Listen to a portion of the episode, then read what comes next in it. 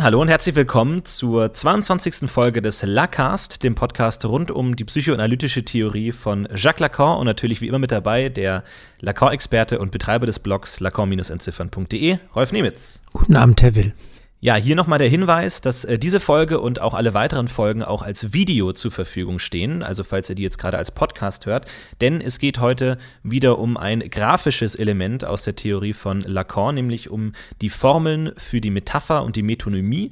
Die sind, kann man sich ungefähr so wie mathematische Formeln vorstellen und da ist es natürlich eine große Hilfe, wenn man diese Formeln auch sehen kann, wenn wir sie äh, erklären werden. Das heißt, hier nochmal der Hinweis an alle, die jetzt gerade nur den Podcast hören, ähm, falls ihr das Thema wirklich äh, einfacher verstehen wollt, dann schaut euch doch am besten das Video an auf unserem YouTube-Kanal. Den findet ihr ganz einfach unter Lacast. Ansonsten versuchen wir es natürlich für Podcast-Hörer auch so gut es geht zu erklären, aber ähm, es ist nicht ganz einfach zu verstehen, wenn man die Formel nicht vor sich hat. Ansonsten sind sie natürlich auch auf dem Blog nochmal als Bilder äh, abgebildet. Dann könnt ihr sie euch auch da anschauen. Ja, es geht heute um Metapher und Metonymie. Das sind zwei Begriffe, die haben wir schon mal am Rande angeschnitten. Die äh, verwendet Lacan in Bezug auf Freuds Begriffe der Verdichtung und Verschiebung. Und heute wollen wir uns mal anschauen, wie das genau aussieht. Für alle, die vielleicht nicht ganz genau wissen, was Metapher und Metonymie bedeutet überhaupt, das sind zwei Stilmittel, die ursprünglich aus der Rhetorik kommen und deren Idee ist es, dass sie ein Wort durch ein anderes Wort ersetzen und die Metapher und die Metonymie dabei auf unterschiedliche Arten. Die ähm, Arten der Wörter, die hier ausgetauscht werden, sind unterschiedlich und dadurch definiert sich, ob man ein, es mit einer Metapher oder einer Metonymie zu tun hat. Zum Beispiel eine Metonymie wäre sowas wie ähm, ich habe wohl gestern ein Glas zu viel getrunken äh, es geht nicht wirklich um das Glas, sondern um ein Glas Wein. Ich beziehe mich auf den Wein und hier wird bei einer Metonymie sozusagen ein Teil des ganzen Glas Wein nur verwendet, um auf das Ganze zu verweisen. Also ich sage, ich hatte gestern wohl ein Glas zu viel, meine ein Glas Wein. Herr Will, darf ich Sie kurz korrigieren? Ja, gerne. Metonymie ist nicht Teil fürs Ganze, sondern das Nebeneinanderliegendes, dass etwas durch etwas ersetzt wird, was damit in Nachbarschaftsbeziehung steht. Und das ist aber, Ihr Beispiel passt ganz genau dazu. Sie haben ja die Flüssigkeit getrunken und die Flüssigkeit ist mit dem Glas benachbart. Das, das Glas ist um die Flüssigkeit herum gebaut und wenn Sie also sagen, äh, ich habe ein Glas getrunken, dann wechseln Sie von der Flüssigkeit zum benachbarten, nämlich zum Glas. Bei der Metapher hingegen wird ein Wort ausgetauscht durch eines, das dem ursprünglichen Wort ähnlich ist. Also zum Beispiel bei der Metapher ähm, das Wort Baumkrone da wird, wenn man von dem ursprünglichen Wort vielleicht Baumspitze ausgeht, wird der, das Wortbestandteil Spitze ersetzt durch eine Krone, die durch eine sozusagen inhaltliche Ähnlichkeit ausgezeichnet wird. Also eine Krone wird immer oben getragen, genau wie eine Spitze, und so wird das hier ausgetauscht. Das heißt, ähm, die beiden Wörter müssen in einer Ähnlichkeitsbestimmung zueinander stehen, dass sie in einer Metapher ausgetauscht werden können. Das heißt, wir haben einmal bei der Metonymie ähm, die Nachbarschaftsbeziehung und bei der Metapher die Ähnlichkeitsbeziehung. Und ähm, Lacan bezieht sich hier auf den Linguisten Roman Jakobson, der daraus sozusagen zwei ähm, Richtungen der Sprache selbst macht. Das heißt, wir haben als metonym metonymische Dimension beschreibt er die horizontale Ebene der Sprache, dass man wie bei der Nachbarschaft ein Wort an das nächste hängt. Die Worte sind also benachbart in einer Reihe von Worten, die einen Satz bilden. Horizontal, wenn man sich vorstellt, dass die Worte aufgeschrieben sind in europäischer Schrift. Und die metaphorische Ebene wäre dann sozusagen die vertikale Ebene, dass die einzelnen Worte durch andere Worte, die ihnen ähnlich sind, ersetzt werden können. Also wenn ich zum Beispiel den Satz bilde, ich bin müde, dann werden diese Worte durch die metonymische Ebene aneinandergereiht. Also aus den drei einzelnen Worten entsteht ein Satz, ich bin müde. Und die metaphorische Dimension äh, bezeichnet sozusagen, dass ich jeweils diese Worte gewählt habe anstatt anderen Wörtern. Ich könnte zum Beispiel auch das Wort müde ersetzen durch ich bin traurig. Das heißt, durch die metonymische Dimension werden die einzelnen Worte aneinander gehängt und durch die metaphorische Dimension können die einzelnen Worte in ihrer Position ausgewechselt werden. Also durch Kombination auf der metonymischen Ebene und Selektion auf der metaphorischen Ebene. So, diese beiden grundlegend unterschiedlichen Konzepte überträgt Jakobson jetzt auch auf die Theorie von Freud und verbindet sie hier mit den beiden Begriffen, mit denen Freud grundlegende Mechanismen der Arbeit des Unbewussten beschreibt, nämlich Verdichtung und Verschiebung. Dann erklärt Freud, dass es verschiedene Mechanismen der Traumarbeit gibt. Und was leisten diese Mechanismen? Die verwandeln, sagen wir, eine Ebene des Traums in eine andere Ebene. Und die Ebene des Traums, die, die wir kennen, das ist der erzählte Traum, die nennt Freud manifester Trauminhalt aber Freud zufolge über, übersetzt, wenn man so sagen kann, der manifeste Trauminhalt den latenten Traumgedanken. Und für die Beziehung zwischen diesen beiden Ebenen, zwischen dem manifesten Trauminhalt, das ist der bewusste, der erzählte Traum, und dem latenten Trauminhalt, dafür verwendet Freud verschiedene Begriffe und zwei von diesen Begriffen sind Verdichtung und Verschiebung. Genau, und ich habe das ungefähr so verstanden, dass man auch diese beiden Operationen, Verdichtung und Verschiebung, auch wieder auf diesen beiden Ebenen ungefähr betrachten kann. Dahingehend, dass bei der Verschiebung, ja, wenn man sich jetzt die einzelnen Signifikanten des Trauminhalts anschaut, ähm, sozusagen der Fokus von einem auf den anderen verschoben wird, auf dieser horizontalen Ebene. Das heißt, was vielleicht in der Erzählung des Traums nur nebensächlich erscheint, ist der zentrale Kern des Traums. Das heißt, hier wird die auf einer horizontalen Ebene die Bedeutung, die, der, die Betonung verschoben.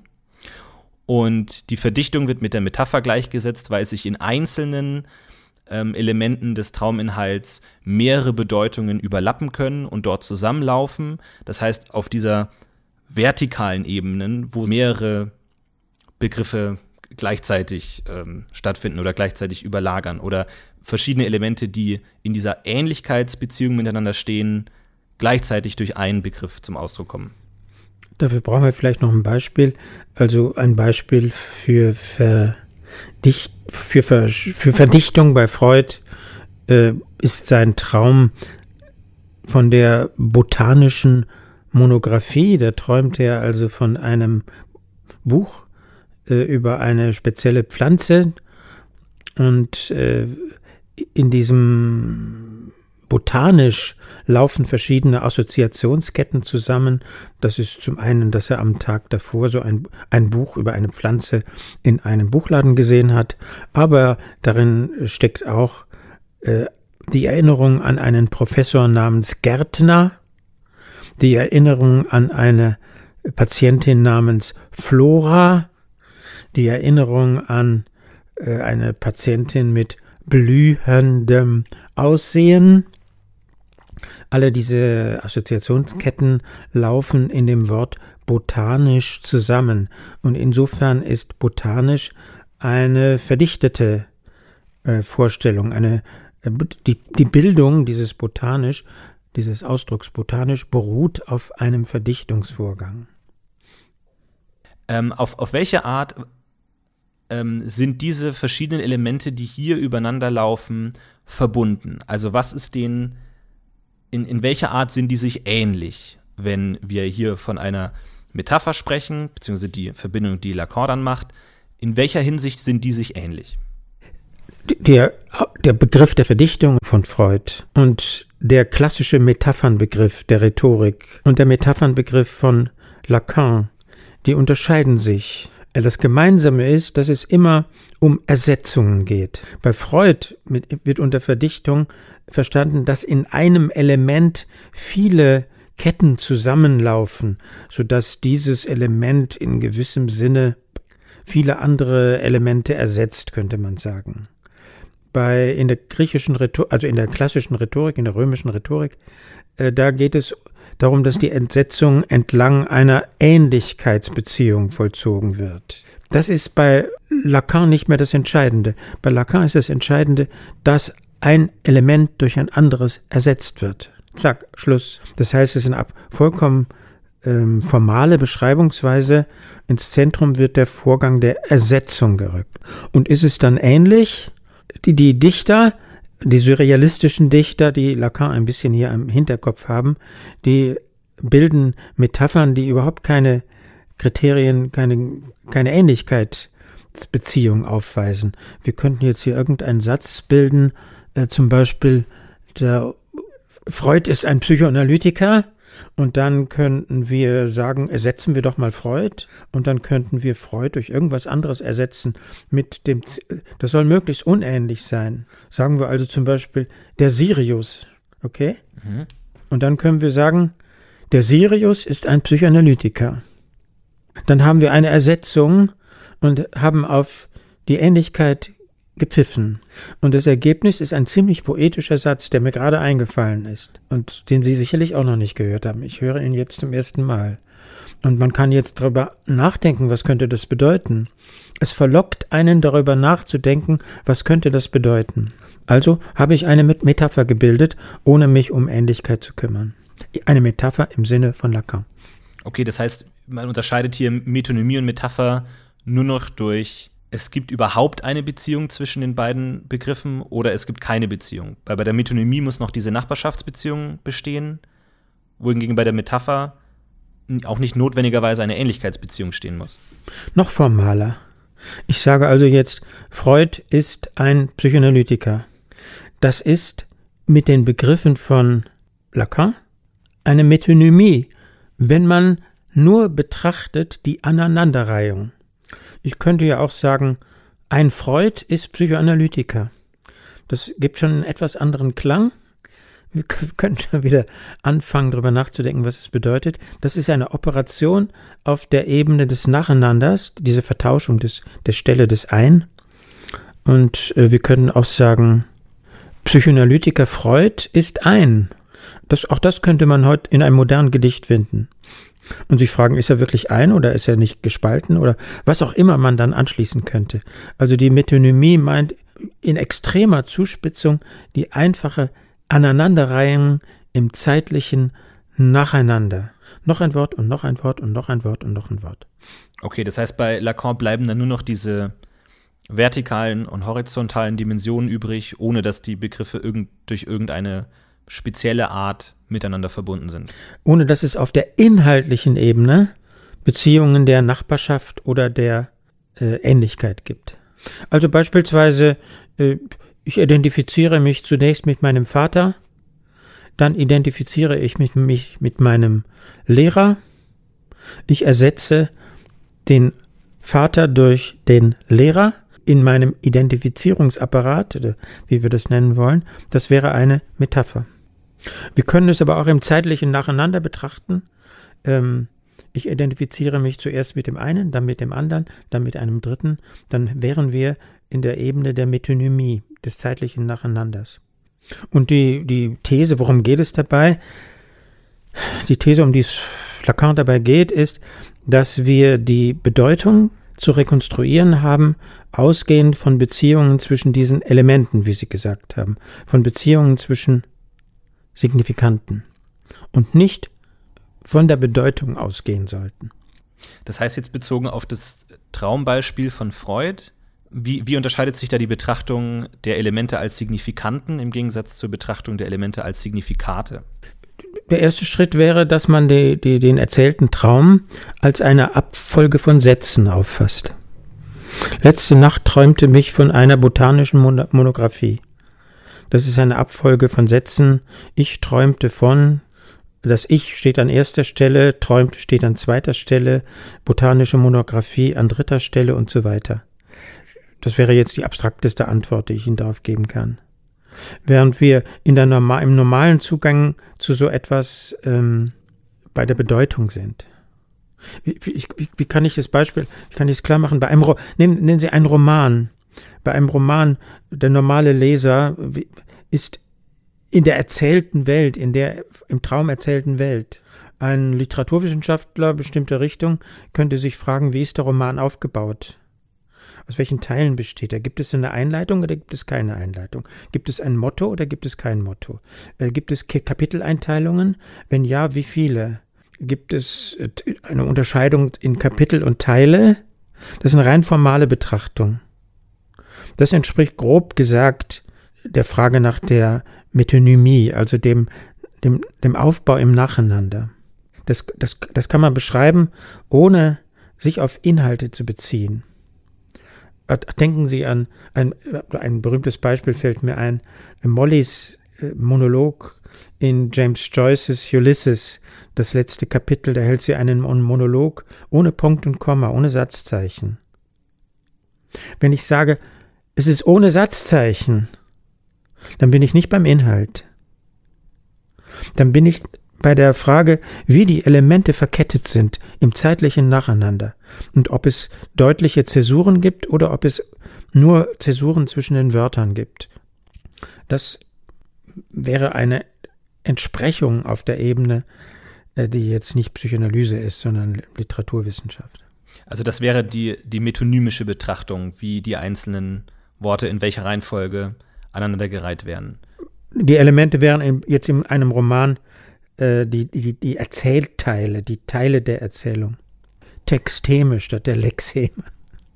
Und äh, gibt es dann noch einen ähm, metaphorischen Bestandteil davon oder bezieht sich der Psychoanalytiker dann primär auf diese metonymische Ebene? Nein, nein, der Grundgedanke von Lacan ist, diese beiden Achsen sind entscheidend. Das braucht man so äh, beides. Es, es gibt da kein, keine Entscheidung für die eine oder die andere Seite. Und wie würde dann die metaphorische Betrachtung aussehen, wenn man sich jetzt so einen Monolog anschaut? Das heißt, man würde dann jetzt das Schreiben einer Geschichte, sagen wir eine Erzählung, als eine Abfolge von Ersetzungsoperationen darstellen. Wie fange ich an? Wir haben also das strukturelle Element des Anfangs einer Erzählung. Betrachten wir doch mal nur erste Sätze. Welchen, wie schreibt ein Schriftsteller den ersten Satz? Welche Auswahlmöglichkeiten hat er an dieser Stelle? Fängt er an mit der Vorstellung des Helden? Fängt er an mit der Beschreibung der Landschaft? Fängt er an äh, indem er sofort das Ich ins Spiel bringt? Oder fängt er an mit einem Du? Du weißt ja, wie es im letzten Jahr war. So könnte man eine Erzählung beginnen. Äh, das heißt, man versucht, man macht sich klar, welche Auswahlvorgänge finden an dieser Stelle statt, sodass das Element, was gewählt worden ist, anstelle von anderen Elementen gewählt worden ist. Und um näher an die Psychoanalyse zu kommen, da könnte also ein typisches Element, was an erster Stelle steht, das könnte ersetzt werden durch ein ganz ungewöhnliches Element. Also zum Beispiel nehmen wir mal eine Kapitelüberschrift. In einem Roman des 19. Jahrhunderts äh, könnten wir Kapitelüberschriften finden, die inhaltlich sind. Zum Beispiel Sommer und das nächste Kapitel heißt Winter oder so etwas. Und diese üblichen inhaltlichen Überschreibungen, die könnten ersetzt werden in einem modernen Roman. Zum Beispiel durch, durch eine mathematische Formel. Das würde uns absolut überraschen, wenn an der Stelle einer Kapitelüberschrift eine mathematische Formel stünde. Oder in den modernen Romanen, wie sie jetzt am Flughafen verkauft werden, äh, sind, werden die Kapitel äh, durchgezählt von 1 bis 35 oder so. Und wenn dort statt 1 stünde in einem deutschen Roman ein chinesisches Schriftzeichen, wären wir überrascht. Das wäre eine Ersetzungsoperation. Und die, die, wir nehmen sie als Ersetzung wahr. Kann man das dann auch so verstehen, dass wenn jetzt äh, zum Beispiel der Patient den Traum erzählt und sagt, und dann habe ich die Stiefel angezogen, ähm, der Psychoanalytiker auch Wert darauf legt, dass jetzt der Patient gerade das Wort Stiefel verwendet hat und nicht zum Beispiel Schuhe gesagt hat. Wohingegen, wenn man auf der Bedeutungsebene wäre, es ja irrelevant wäre, was man jetzt gesagt hätte. So ist es dem Psychoanalytiker wichtig, dass gerade Stiefel gesagt wurde, weil er überlegt, na, der Patient hätte ja auch Schuhe sagen können. Beispielsweise. Gut, also das heißt auch hier nicht auf der Ebene der Bedeutung, sondern man ist auf der Ebene der Signifikanten, der konkreten Wörter, die verwendet werden. Ja, und Lacan erläutert das ja selbst, die Metapher an einem Beispiel aus der Literatur. Äh, seine Garbe war weder geizig noch hasserfüllt. Daran kann man es vielleicht nochmal verdeutlichen. das ist Lacans Beispiel für Metapher. Und ich glaube, das hat er aus irgendeinem Handbuch, äh, wo das eben als Beispiel für Metapher verwendet wird, bin ich ganz sicher. Und das ist aus einem Gedicht. Das Gedicht ist von Victor Hugo und das heißt Der eingeschlafene Boas. Und äh, wenn man im Französischen äh, Victor Hugo zitiert, dann ist das ein bisschen so, wie wenn man im Deutschen Goethe zitiert. Ist also ein sehr berühmtes Gedicht. Und dieses Gedicht erzählt die Geschichte, eine Geschichte aus dem Alten Testament, wie es im Christentum heißt, aus der hebräischen Bibel, äh, aus dem Buch Ruth. Und dort geht es darum, dass ein reicher Bauer, ein Grundbesitzer, ein, der schon sehr alt ist, äh, eine Witwe heiratet. Die heißt Ruth. Und äh, noch in hohem Alter zeugt er mit ihr ein Kind oder mehrere Kinder. Auf jeden Fall ein Sohn ist drunter. Äh, die, die, die genauen Zeugungsdaten weiß ich nicht mehr. Und das ist dann der Urgroßvater oder so von David. An dieser Stelle sind wir. Es geht um die Genealogie des Hauses David. Gut, und äh, an dieser Stelle heißt es also in dem Gedicht von Victor Hugo, seine Garbe war weder geizig noch hasserfüllt. Und Lacan analysiert es so, dieses seine Garbe steht für Boas. Das heißt, es gibt sozusagen einen Satz in Normalform, könnten wir uns vorstellen. Boas war weder geizig noch hasserfüllt. Das war also ein großzügiger Typ und in freundlichem Umgang. Aber es wird nicht gesagt, Boas war weder geizig noch hasserfüllt, sondern es wird stattdessen gesagt, seine Garbe. Garbe meint jetzt nicht die Gabe mit G-A-B, das ist jetzt eine kleine Schwierigkeit. G-A-B-E ist nicht gemeint, nicht das Geschenk, sondern die Garbe, die Gabe mit R in der Mitte, also das Getreidebündel, was ähm, entsteht dadurch, dass die, dass das Getreide geschnitten wird und dann wird das bündelweise äh, gesammelt und vielleicht aufs Feld gestellt. Seine Garbe war weder geizig noch hasserfüllt. So, und das ist die Ersetzung und das ist die Metapher. Die Metapher ist, das ist Lacans erstes großes Beispiel für die Metapher. Und was interessiert ihn daran?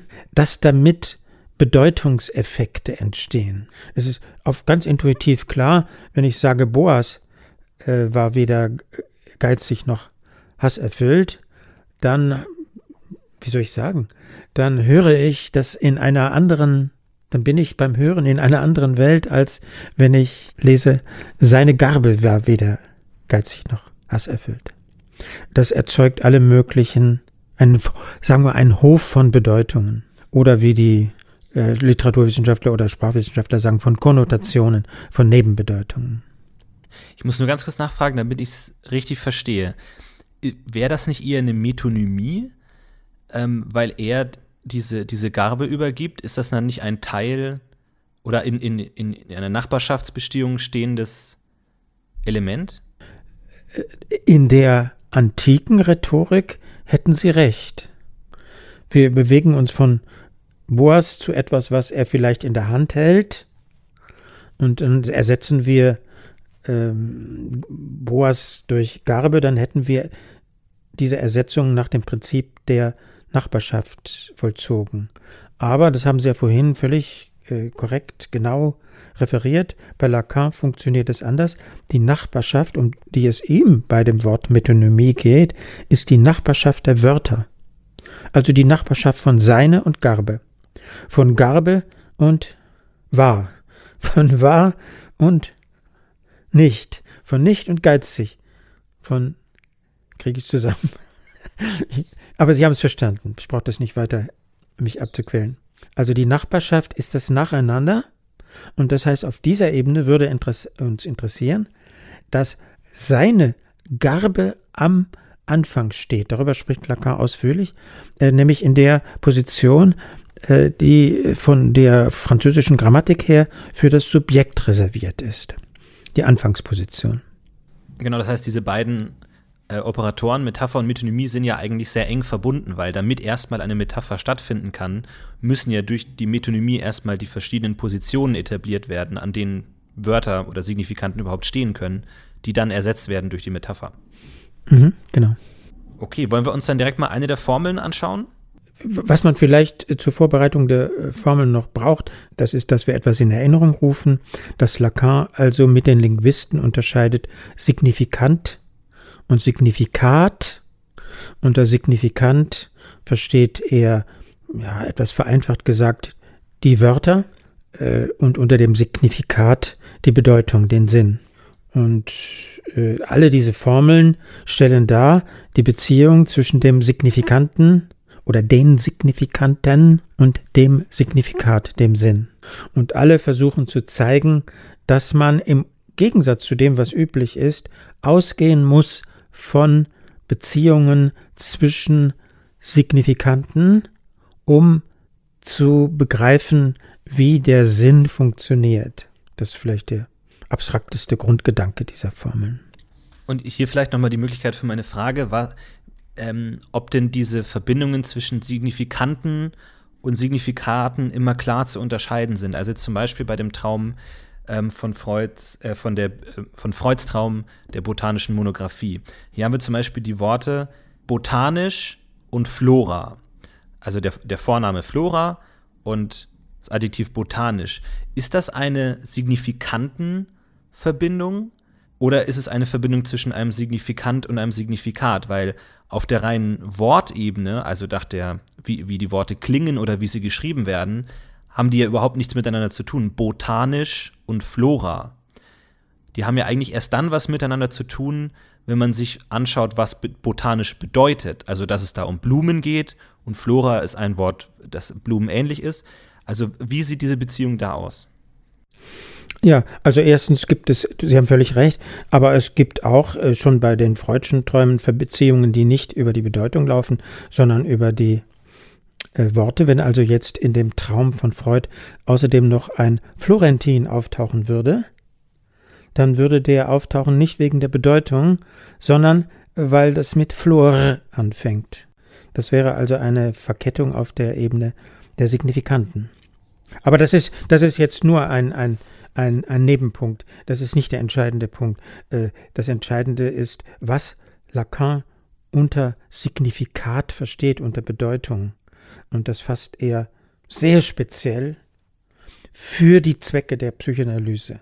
Und äh, Sie müssen sich dazu in die Position des praktizierenden Psychoanalytikers versetzen. In Klammern, wie jede Sitzung, ich bin kein solcher. Und was macht ein Psychoanalytiker und was macht ein Analysant? Ein Analysant erzählt seine Träume und fragt sich nach der Bedeutung. Oder er fragt, was sein Symptom bedeutet warum ihn etwas umtreibt. Die Bedeutung ist also etwas, was in einer Psychoanalyse gesucht wird. Erster Schritt. Okay? Mhm. Und der zweite Schritt ist, in der Lacanischen Rekonstruktion, was ist das, was letztlich gesucht wird als Bedeutung? Das ist das Begehren. In der Freudschen Sprache ist das der verdrängte Wunsch. Das ist eine sehr ungenaue Gleichsetzung, aber im ersten Schritt, glaube ich, kann man das nebeneinander setzen. Also das, das, was als auf jeden Fall kann man klar sagen, was Lacan hier äh, unter Signifikat versteht, ist die das nicht direkt zugängliche, verdrängte Begehren.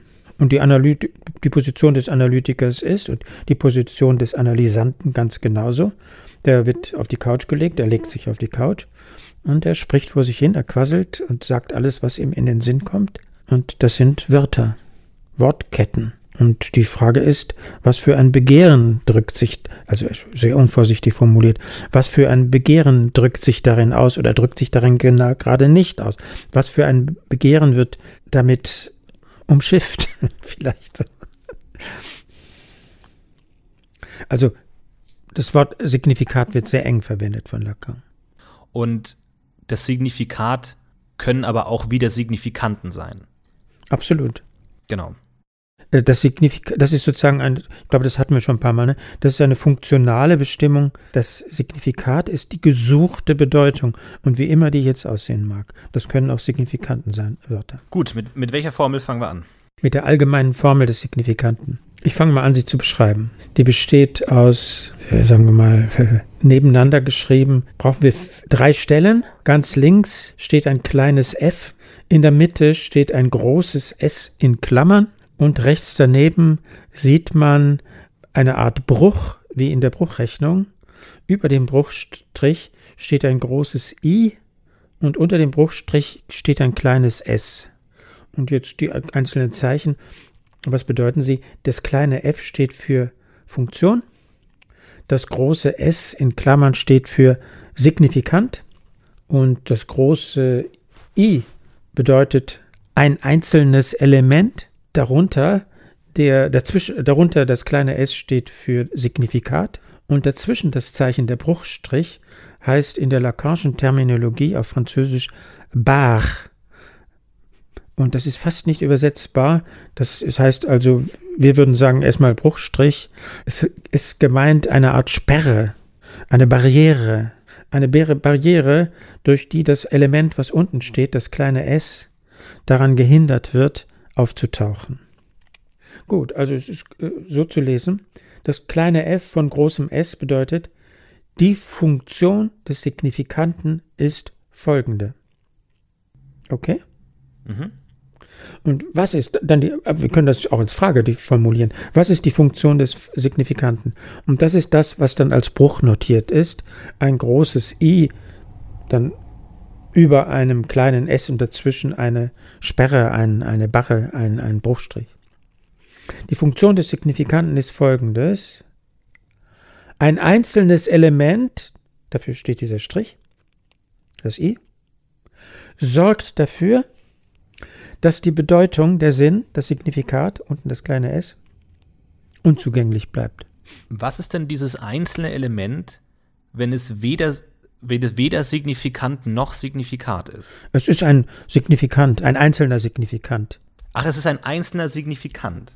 Links haben wir eine allgemeine Bemerkung über Signifikanten schlechthin. Und dieses, äh, dieses I meint ein einzelnes Element. Die Logiker würden sagen, eine Instanzierung, ein einzelnes Beispiel. Ein einzelnes Wort. Heute Nacht träumte mir das Wort, was weiß ich, Lauschangriff. Hat mir nicht geträumt, warum fällt mir das ein? Äh, und äh, wozu dient dieses Wort? Eine Bedeutung abzuwehren. Sie dient zur Verdrängung eines Begehrens. Ja, es ist ja eigentlich im Grunde eigentlich das, was wir schon kennen mit dem Groß S über Klein s als, als Funktion nochmal ausgedrückt sozusagen. In gewisser Weise, ja noch ein bisschen anders. Vielleicht muss man auch noch was sagen zu dieser merkwürdigen Art der Notation. Das erinnert an die Mathematik und an die Logik oder vielleicht an die Chemie. Äh, aber das hier erinnert nur daran. Das sind keine logischen Formeln. Das heißt, man kann damit nicht rechnen und man kann damit keine Ableitungen vollziehen. Lacan versucht damit Strukturen zu beschreiben. Ganz ab, ja, das ist die Idee. Versucht damit Strukturen zu beschreiben. Ja, und also die, die Funktion des Signifikanten ist es, dass ein Signifikant dafür sorgt, dass ein Signifikat unzugänglich ähm, bleibt. Mhm. Ist es dann gleichzusetzen mit, mit der Trennung unbewusst-bewusst? Dass dadurch, dass ein Signifikant bewusst ist, etwas Unbewusstes? Im ersten Schritt kann man das gleichsetzen. Das ist ja wahrscheinlich wie alle solche Gleichsetzungen problematisch, aber es ist ein Schritt. Äh, jedes Element, was auftaucht, dient dazu, etwas zu verdrängen. Man könnte das direkt auf die Psychoanalyse als Praxis beziehen. Was immer da der Analysant sagt, es dient dazu, ein Begehren zu verdrängen, eine Bedeutung nicht hochkommen zu lassen. Das heißt ja auch im Grunde eigentlich so viel wie jeder Signifikant hat ein Signifikat. Nein, das ist nicht gemeint. Ähm, das könnte man so lesen, aber das ist hier nicht gemeint. Und es ist eine, ein Satz, den Lacan rigoros zurückweist. Jeder Signifikant hat mehrere Signifikate. Die, die Mehrdeutigkeit ist unaus, unrettbar, unauslöschlich und wie sagt ich, das Wort fehlt mir jetzt. Die Mehrdeutigkeit ist unentrinnbar. Ja, dann die Formel der Metonymie ähm, ist ähnlich aufgebaut. Ich kann es ja auch mal übernehmen. Und zwar haben wir wieder das kleine f, dann geht die Klammer auf und dann haben wir eine Reihe von Signifikanten, könnte man vielleicht sagen. Das heißt, wir haben wieder das große S, Punkt, Punkt, Punkt, zu großes S. Dann geht die Klammer zu und dann haben wir wieder das große S. Dann ein, einem ist gleich sehr ähnlichen Zeichen, ein ist gleich mit einer Welle drüber. Und auf der rechten Seite der Formel hinter dem ist gleich nochmal das große S und dann ein, eine in Klammern gesetzte Bar oder Barriere und dahinter das kleine s Signifikat. So, und jetzt haben wir ja das, was wir schon als Metonymie ähm, definiert haben, nämlich diese Reihe an Signifikanten. Und somit ist der erste Teil vielleicht so zu lesen, die Funktion des Signifikanten ist es durch eine Reihe von Signifikanten, also s zu s', ist es auf der anderen Seite der Formel durch Signifikanten den Weg zum Signifikat zu versperren. Also in, der, ähm, in dem Beispiel, das wir schon oft gesehen haben, zum Beispiel durch eine äh, Reihe von Ansprüchen, von bewussten formulierten Ansprüchen, ich will das, ich will das, ich will das, ich will das, ich will das, wird ein unbewusstes Begehren, äh, wird sozusagen verhindert, dass ein unbewusstes Begehren oder durch die, die Reihe von Ansprüchen, na gut, wenn ich sage, durch die Reihe von Ansprüchen zeigt sich ein unbewusstes Begehren, dann wird es ja nicht versperrt. Aber ähm, die, die Existenz der Reihe von Ansprüchen verweist auf ein unbewusstes Begehren, das so noch nicht zugänglich ist. Mhm. Äh, da diese Formeln so extrem sperrig sind, wenn man zum ersten Mal Formeln sieht, äh, äh würde ich gerne nur noch die linke Seite noch mal noch etwas feiner zugänglich machen. Wir haben also zuerst das kleine f wieder, dann in Klammern Groß S zu Groß S Strich, die Klammer zu und dann wieder das große S. Man muss gewissermaßen zuerst die beiden Buchstaben links und rechts der Klammer zusammenfassen. Das, das kleine f heißt dann zusammen mit dem großen S rechts von der Klammer, eine weitere Funktion des Signifikanten besteht darin, und dann kommt die Klammer, nämlich solche Reihen von Signifikanten zu bilden. Groß S, Pünktchen, Pünktchen, Pünktchen, Groß S Strich. So würde ich für mich diese Formel übersetzen. Und äh, das, dieses Gleichheitszeichen mit der Welle drüber, der Tilde, das meint entspricht ungefähr. Entspricht ungefähr und läuft hinaus auf. Also die Funktion des Signifikanten wenn es eine Reihung gibt von, nämlich eine Metonymie, besteht darin in dem, was auf der rechten Seite gezeigt wird. Nämlich den Zugang zu, einer, zu einem Signifikat zu versperren. Und warum steht jetzt hier auf der rechten Seite Signifikant und Signifikat nebeneinander, wo es sonst eigentlich übereinander geschrieben wird? Soweit ich das verstehe, soll das bedeuten, dass das Minuszeichen oder diese Barre vor dem kleinen s der Zugang zur Bedeutung wird versperrt. Und es ist, es wird eigentlich erst richtig verständlich, wenn man die zweite Formel dazu nimmt, weil es da so eine Art Symmetrie gibt. In der zweiten Formel haben wir an dieser Stelle ein Pluszeichen, in der anderen haben wir ein Minuszeichen. Und wenn man das beides zusammenliest, bekommt das eine Art Plausibilität. Und ich glaube, damit würde Ihre Frage besser beantwortet werden. Okay, das heißt, wir haben hier die Formel der Metonymie und wenn ich das verstehe, ähm, geht es hier um, um das Begehren. Dass sich das Begehren in eine Reihe von Ansprüchen oder Signifikanten äußert. Tarnt. Mhm. Nicht nur äußert, aber hatten ja selbst vorhin Schwierigkeiten mit äußert, äh, dass es darin äh, versperrt wird, zu, unzugänglich wird. Äh, das wird Metonymie des Begehrens genannt und Metonymie des Begehrens meint eine Serie von Ansprüchen, die auf ein verdrängtes, versperrtes, unzugängliches Begehren verweisen, dadurch letztlich angetrieben sind. Und was, was heißt das konkret? Das heißt, wenn man sich jetzt ähm, mit den Ansprüchen beschäftigt, mit der endlosen Reihe an Ansprüchen, dann wird man nie auf das Signifikat kommen. Also das ist sozusagen hier der, der falsche Zugang oder ein, eine Sackgasse. Das geht wieder in die Richtung, wie arbeitet ein Psychoanalytiker und ich schrecke davor zurück, ich schrecke davor zurück, etwas dazu zu sagen und es kommt mir zu scharf vor. Man kann ja auch sagen, äh, wenn wir auf eine solche Reihe von sich beständig wiederholenden Ansprüchen stoßen, wissen wir, dahinter steckt etwas. wir wissen nur nicht was. Ja, das ist so ein bisschen so ein Widerspruch, dass man sagt, man kann einen Mechanismus an, seinem, an seiner Tarnung erkennen. Ist das nicht eine Alters Alltagserfahrung? Wann immer Herr äh, Müller, wann immer er über seine, seiner, mit seiner Frau über seine Kollegin spricht, nämlich über Frau Müller, äh, verwechselt er ihren Namen. Das heißt, es wiederholt sich eine Fehlleistung. Seine Frau bekommt einen Verdacht, aber weiß sie, was dort los ist? Nein, sie weiß es nicht. Vielleicht hat er von ihr 10.000 Euro geliehen und von seiner Frau davon nichts verraten. Da können sich tausend Dinge hinter verbergen. Aber das. Ja. Und es wird jetzt hier aber noch keine Entscheidung, äh, keine Unterscheidung getroffen, hinter welchen signifikanten Reihen sich Signifikate verbergen, sondern generell die Existenz einer signifikanten Kette zeugt davon, dass ein Signifikat weggesperrt bleibt. Ist die Hauptidee. Lacan versucht hier so abstrakt wie möglich zu argumentieren, also die allgemeinste Struktur in der Sprache, die man überhaupt denken kann. Und äh, das zweite Problem ist dann, wie lässt sich das auf die Psychoanalyse andenken? Äh, anwenden. Das zweite, der zweite Punkt ist natürlich viel interessanter für ihn und für uns. Aber seine Idee ist, ähm, wir werden, wir bringen die Psychoanalyse voran, wenn wir uns auf solche ganz allgemeinen Sprachstrukturen beziehen. Äh, gut, dann kommen wir zur Metapher, der Formel der Metapher. Ich fange mal an.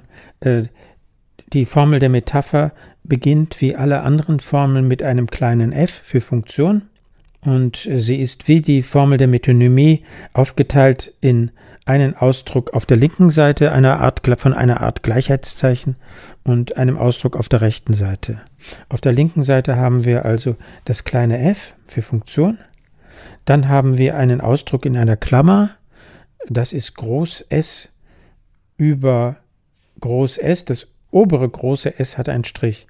Groß S gestrichen, Bruchstrich, darunter nochmal ein großes S. Und wir wissen inzwischen, das sind zwei Signifikanten. Der obere Signifikant steht über einem unteren Signifikant. Dann ist die Klammer geschlossen und rechts von der Sch Klammer haben wir ein großes S wieder. Dann kommt das Zeichen für entspricht, also ein Gleichheitszeichen mit einer Tilde drüber.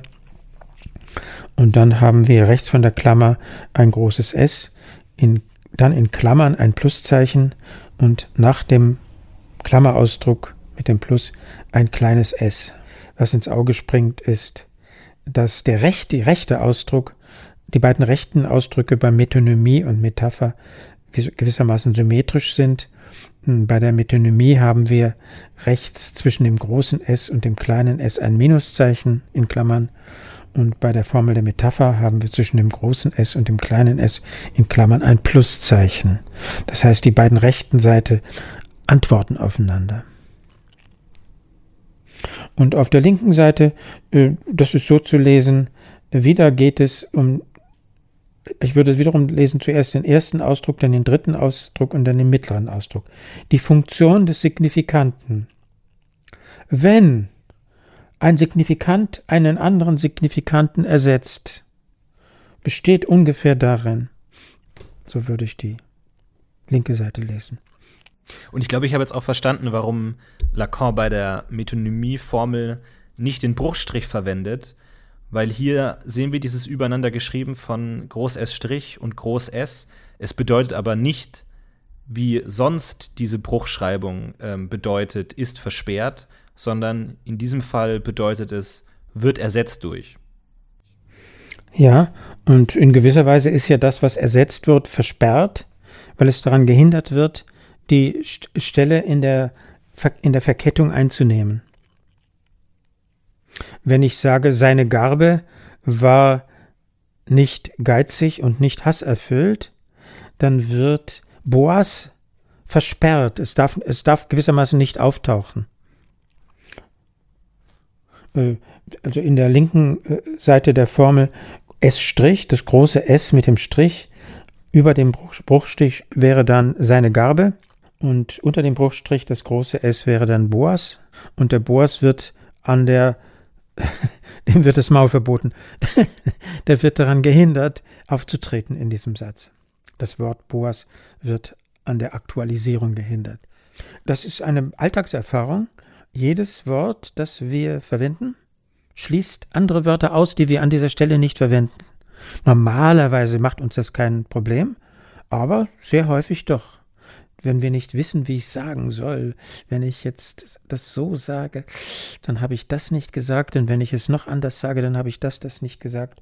Also auf dieser Ebene könnte man das wiederfinden. Frei von Psychoanalyse. Und die rechte Seite heißt dann im Gegensatz zur anderen Formel ganz einfach, hier wird ein Signifikat zugänglich gemacht. Hier wird ein Signifikat erzeugt. Das ist die Hauptthese zur Metapher. Das Signifikat ist nicht vorher da. Das ist vielleicht die schärfste These von Lacan im Zusammenhang dieser Formeln. Normalerweise stellen wir uns das so vor, jemand geht in die Psychoanalyse und dann wird gesucht die Bedeutung eines Traumes, eines Symptoms oder sonst was. Und man stellt sich vor, die Bedeutung ist schon da, sie muss nur noch gefunden werden.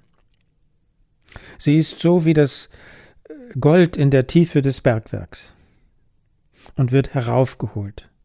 Äh, die Formel der Metapher besagt etwas anderes, nämlich die Bedeutung wird erzeugt.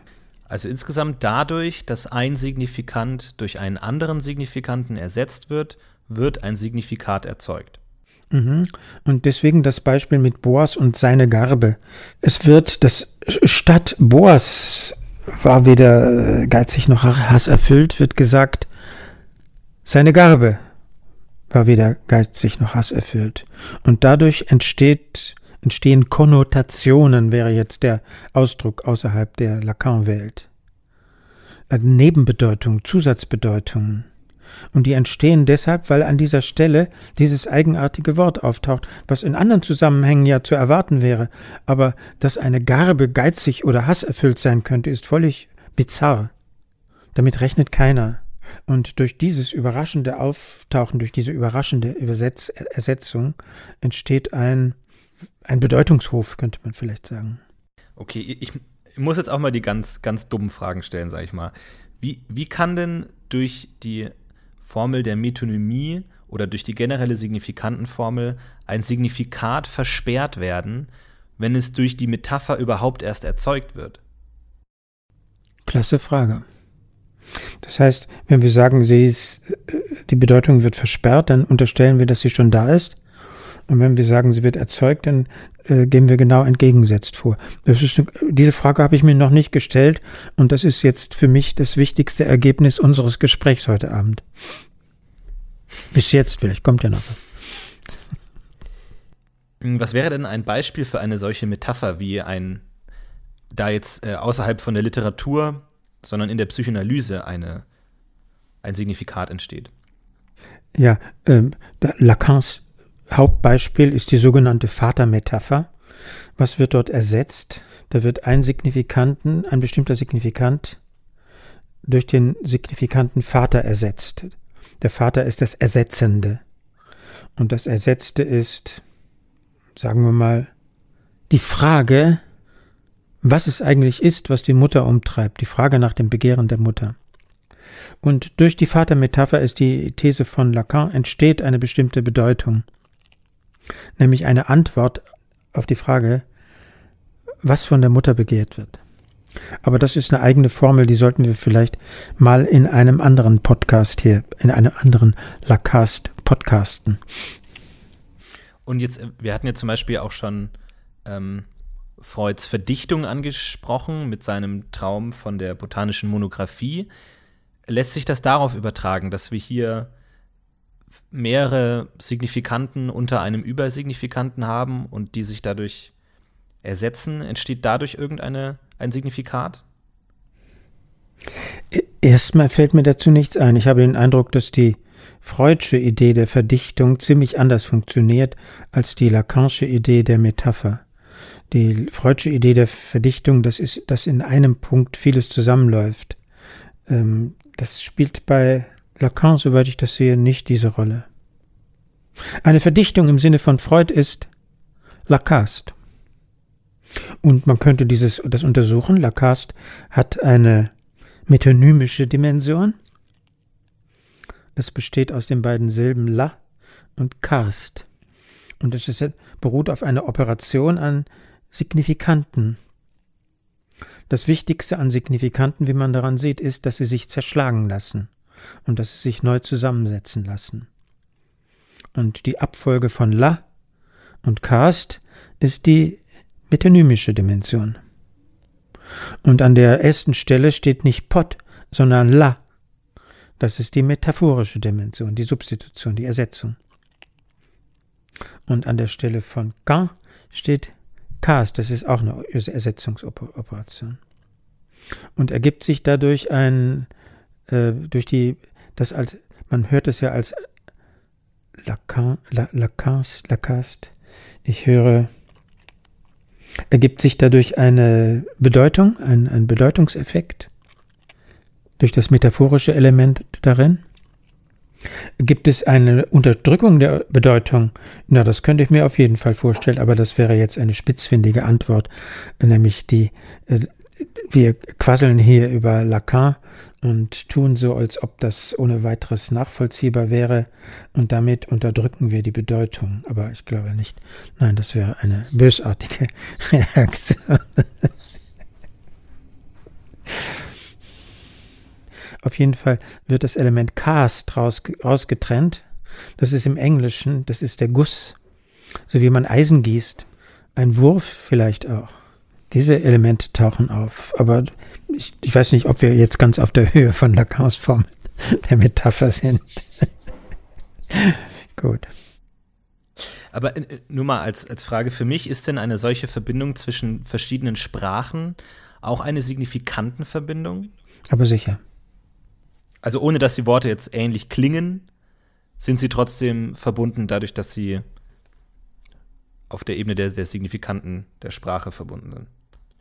Sie müssten mir Ihre Frage noch erläutern. Wenn ich Ihnen sage, nachher dürfen Sie nicht vergessen, die MP3 äh, mit dieser Tonaufnahme downzuladen, mhm.